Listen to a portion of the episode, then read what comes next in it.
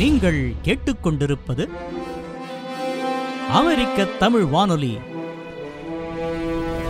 தமிழ் எங்கள் மூச்சு.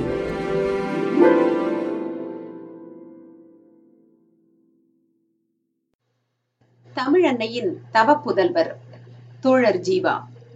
நம் தாய் திருநாடாம் இந்தியா சுதந்திர காற்றை சுவாசிக்கத் தொடங்கி எழுபத்தோரு ஆண்டுகள் நிறைவடைந்து விட்டன இந்தியா எங்கிலும் அன்று கொழுந்துவிட்டு எரிந்த விடுதலை வேள்வியில் நம் தமிழகத்து வீரர்களும் திரளாக பங்கு கொண்டு தம் இன்னுயிரை துச்சமென மதித்து அவ்வேள்வி தீக்கு நெய் வார்த்தனர். தம் எழுத்துக்களாலும் பேச்சுக்களாலும் மக்கள் மனத்தில் விடுதலை வேட்கையை ஊட்டிய பெருமக்கள்தாம் எத்தனை பேர்? அவர்களில் குறிப்பிடத்தக்க ஒருவர் ஜீவா என்று தமிழக மக்களால் அன்பொழுக அழைக்கப்பட்ட தோழர் பா ஜீவானந்தம். அறிஞர்கள் பலரை ஈன்றெடுத்த நாஞ்சில் மண்ணை சார்ந்த பூதப்பாண்டி எனும் கிராமத்தில் ஆயிரத்து தொள்ளாயிரத்து ஏழாம் ஆண்டு ஆகஸ்ட் இருபத்தி ஒன்றாம் தேதி பட்டத்தார் உமையம்மாள் இணையருக்கு இணையில்லா மகவாய் பிறந்தார் ஜீவா. பெற்றோர் அவருக்கு இட்ட பெயர் சொரிமுத்து என்பதாகும். அஃது அவர்களின் கிராம தெய்வமான ஐயனாரின் பெயர். பின்னாளில் அவருடைய பெயர் ஜீவானந்தம் என்று ஆனதாகவும் தம் தனித்தமிழ் பற்றின் காரணமாக தம் பெயரை உயிர் இன்பன் என்று மாற்றிக்கொண்டதாகவும் அறிகின்றோம். தொடக்க காலத்தில் காந்திய கொள்கைகளில் பெரும் ஈடுபாடு கொண்டிருந்தவர் ஜீவா. சிராவயல் என்ற ஊரில் அவர் நடத்தி வந்த காந்தி ஆசிரமத்திற்கு அவருடைய அழைப்பின் பேரில் மகாத்மா காந்தி ஆயிரத்து தொள்ளாயிரத்து இருபத்தி ஏழில் வருகை புரிந்திருக்கின்றார். அப்போது ஜீவா தன் கையாலேயே நூற்று வைத்திருந்த பத்தாயிரம் கெஜம் நூலை காந்தியாரிடம் வழங்கினாராம். இருபத்தோரு வயதே நிரம்பிய இளஞ்சிங்கமான ஜீவாவின் கம்பீர தோற்றத்தையும் கேட்டார் பிணிக்கும் நா வன்மையையும் கண்டு வியந்த காந்தியார் ஜீவாவின் ஆசிரம பணிகளை வெகுவாக பாராட்டிவிட்டு உங்களுக்கு எவ்வளவு சொத்து இருக்கின்றது? என்று கேட்டிருக்கின்றார். புன்முறுவல் பூத்த ஜீவா இந்த தேசம்தான் என் சொத்து. என்று சற்றும் தயங்காது பதிலளிக்க திகைத்து போன காந்தியார் இல்லை இல்லை நீங்கள்தான் இந்த தேசத்தின் சொத்து என்று நாம் தழுதழுக்க புகழாரம் சூட்டினாராம் ஜீவாவுக்கு. காந்தியின் வார்த்தைகள் உண்மை வெறும் புகழ்ச்சி இல்லை என்பதை பின்னாளில் காலம் நிரூபித்தது.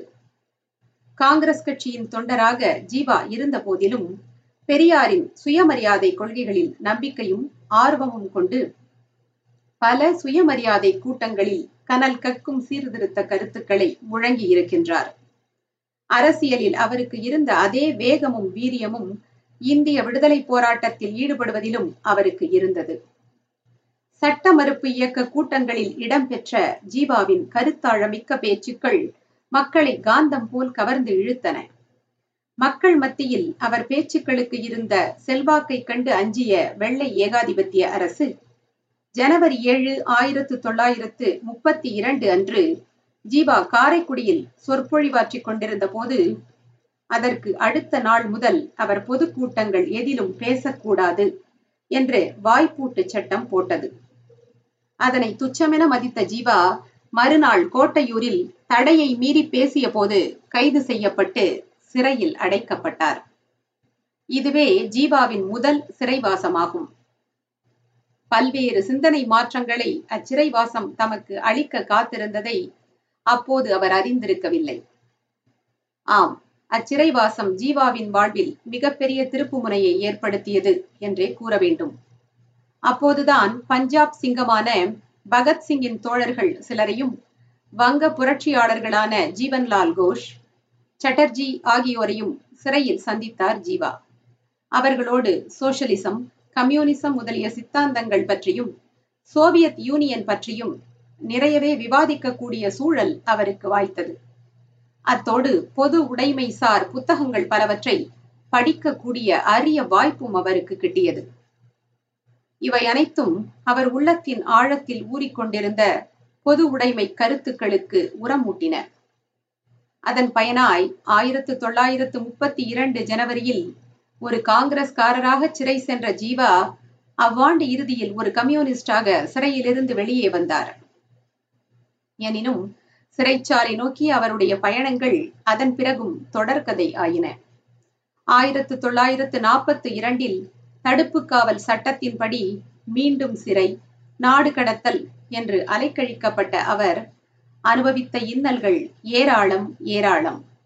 ஜீவா ஏறினா ரயிலு இறங்கினா ஜெயிலு என்று அவருடைய தொண்டர்களே வேதனையோடு குறிப்பிடும் அளவிற்கு தம் வாழ்க்கையின் கணிசமான பகுதியை பத்தாண்டுகள் இந்திய விடுதலை போராட்டத்தில் ஈடுபட்டு சிறையில் கழித்த செம்மல் அவர். அரசியல் குறித்த ஜீவாவின் பார்வை வித்தியாசமானதும் போற்றுதலுக்கு உரியதும் ஆகும். அன்பும் அரசியலும் வேறு வேறல்ல. அன்பையும் சகோதரத்துவத்தையும் இவ்வுலகெங்கும் நிலவச் செய்வதே உண்மையான அரசியல் தத்துவமாகும். அன்பினை அழிக்கக்கூடிய எதுவும் அரசியலாக இருக்க முடியாது இருக்கவும் கூடாது என்றார் ஜீவா. மகாகவி பாரதியின் மீதும் அவர் கவிதைகள் மீதும் பேரன்பு கொண்டிருந்த ஜீவா பாரதி குறித்து எழுதியுள்ள நூல்களும் கட்டுரைகளும் பலவாகும். ஆயிரத்து தொள்ளாயிரத்து நாற்பத்தி இரண்டில் தமிழகமெங்கும் பாரதிக்கு விழா எடுத்த சாதனையாளர் அவர். பாரதியின் மீது கடுமையான விமர்சனங்கள் இருந்து வந்த காலகட்டம் அது. அந்த விமர்சனங்களுக்கு எல்லாம் துணிச்சலுடன் பதிலளித்த ஜீவா பாரதியையும் அவரின் புரட்சி கொள்கைகளையும் தூக்கி பிடித்தார். பாரதி இருட்டடிப்பு செய்யப்படாமல் இன்றும் மகாகவி என்னும் புகழொளியோடு இருப்பதற்கு ஜீவாவும் முக்கிய காரணம் எனில் மிக இல்லை வங்க மாகவி ரவீந்திரநாத் தாகூரின் கவிதைகளிலும் பெரும் ஈர்ப்பும் ஈடுபாடும் இருந்தது ஜீவாவுக்கு. அதனால் தாகூரின் கீதாஞ்சலியை தமிழில் அழகாய் மொழிபெயர்த்தார். இளமை காலம் தொட்டே தமிழ் பற்று மிகுந்தவராய் திகழ்ந்த ஜீவா பின்பு சிராவயல் ஆசிரமத்தில் பணிபுரிந்த போது தமிழ் இலக்கியங்களிலும் நல்ல புலமையும் தேர்ச்சியும் பெற்றார். தொல்காப்பியம் தொடங்கி பாரதியார் கவிதைகள் வரை அனைத்தையும் ஆய்வு கண்ணத்தோடும் ஆய்வு கண்ணோட்டத்தோடும் சமுதாய நோக்கோடும் அணுகிய அவர் பண்டை இலக்கியங்களில் காணப்பட்ட பெண்ணுரிமைக்கு எதிரான கருத்துக்களை சுட்டிக்காட்டவும் தயங்கவில்லை. சான்றாக தான் எழுதிய புதுமை பெண் எனும் நூலில் அவர் குறிப்பிட்டுள்ள சில அரிய கருத்துக்களை நாம் காண்போம். இந்நூல் ஓர் சிறந்த கடித இலக்கியம் என்பது குறிப்பிடத்தக்கது. அச்சமும் நாணும் மடனும் உந்துறுதல் நிச்சமும் பெண்பார்க்கு உரிய என்ப எனும் தொல்காப்பிய களவியல் நூற்பாவை சுட்டிக்காட்டிய ஜீவா அச்சமும் நாணமும் மடமையும் பெண்டிரின் இயல்புகள் என்ற தொல்காப்பியரின் கருத்து அவருடைய காலத்திற்கு வேண்டுமானால் ஏற்புடைத்தாகலாம். ஆனால் இருபதாம் நூற்றாண்டின் புதுமை பெண்களுக்கு இது ஒவ்வாத கருத்தாகும் என்று கூறிவிட்டு பாட்டுக்குரு புலவன் பாரதி பகன்ற நானும் அச்சமும் நாய்கட்கு வேண்டுமாம். ஞான நல்லறம் வீர சுதந்திரம் பேணு நற்குடி பெண்ணின் குணங்களாம் என்பதே இன்றைய புதுமை பெண்களுக்கு பொருந்தும் குணங்கள் என்கிறார் தெளிவாக. இது போலவே காலத்தை விஞ்சி நிற்கும் முற்போக்கு கருத்துக்கள் பலவற்றை தாங்கி நிற்கும் வான்மறையாம் வள்ளுவத்திலும் பெண் குறித்தும் பெண்ணுரிமை குறித்தும் பேசப்படும் கருத்துக்களில் சில தமக்கு உடன்பாடானவை அல்ல என்கிறார் புரட்சி சிந்தனையாளரான ஜீவா. அதற்கு சான்றுகளாக வாழ்க்கை துணை நலம் பெண்வழி சேரல் முதலிய அதிகாரங்களில் உள்ள குரட்பாக்களை அவர் எடுத்து காட்டுகின்றார். தெய்வம் தொழாள் கொழுநன் தொழுதெழுவாள் பெய்யென பெய்யும் மழை என்ற குரலில் ஆணுக்கு ஏவல் செய்வதே பெண்ணுக்கு தெய்வ வழிபாடு என்று கூறும் வள்ளுவ பேராசான் இது போன்றதொரு நடைமுறையை ஆணுக்கு விதிக்கவில்லை. மாறாக அறவினையும் ஆன்ற பொருளும் பிறவினையும் பெண்ணேவல் செய்வார் கண்ணில் என்று கூறி பெண்ணேவல் செய்யும் ஆண்களை கண்டிக்கிறார் என்று சுட்டிக்காட்டி வருந்துகிறார் ஜீவா. இவ்வாறு காலத்திற்கு ஒவ்வாத கருத்துக்கள் அருமையான நூல்களில் இருந்தாலும் கூட அவை கொள்ளத்தக்கவை அல்ல புறந்தள்ளத்தக்கவையே என்ற ஜீவாவின் நிலைப்பாட்டை இன்றைய புதுமை பெண்கள் நிச்சயம் வரவேற்பர். மதமும் மனித வாழ்வும் சோசியலிஸ்ட் தத்துவங்கள் இலக்கிய சுவை சங்க இலக்கியத்தில் சமுதாய காட்சிகள் போன்றவை ஜீவாவின் கைவண்ணத்தில் உருவான வேறு சில நூல்களாகும்.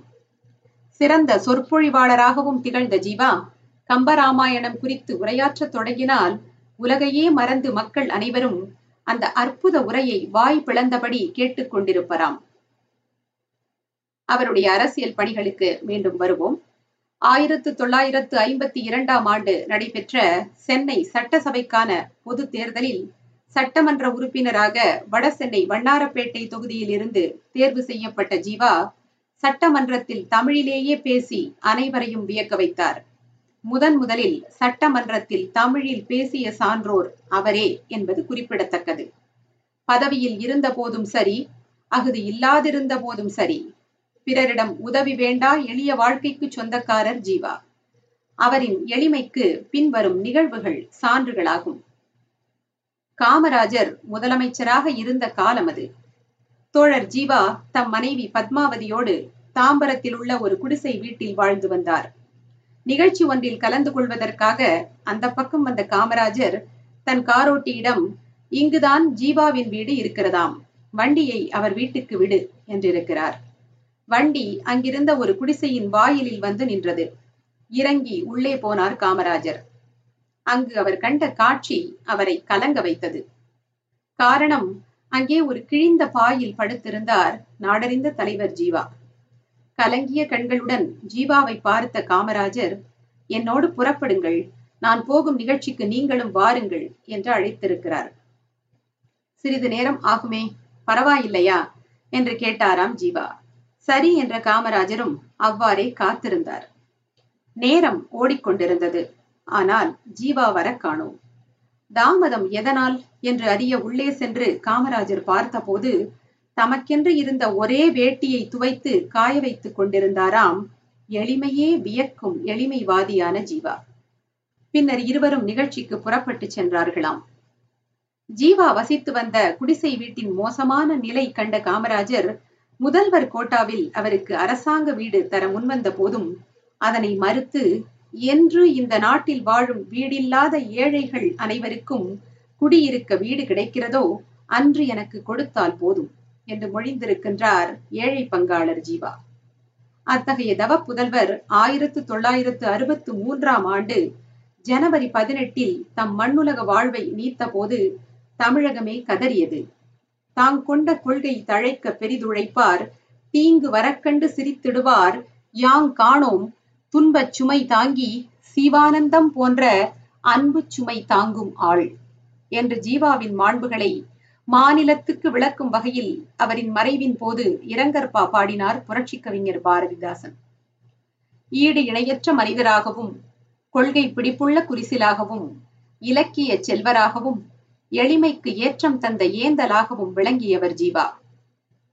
பாரத மக்களின் மனத்தில் சோசலிச கருத்துக்களை ஊன்றியவர் பண்டித நேரு என்றால் தமிழக மக்களின் மனத்தில் அக்கருத்துக்களை ஆழ விதைத்தவர் தோழர் ஜீவா. தாம் ஏற்றுக்கொண்ட லட்சியத்துக்காக காலமெல்லாம் உழைத்த உத்தமர் ஜீவாவையும் அவருடைய பொதுநல கொள்கைகளையும் நெஞ்சில் நிறுத்துவோம். அம்மா மனிதரை மறவாது போற்றுவோம்.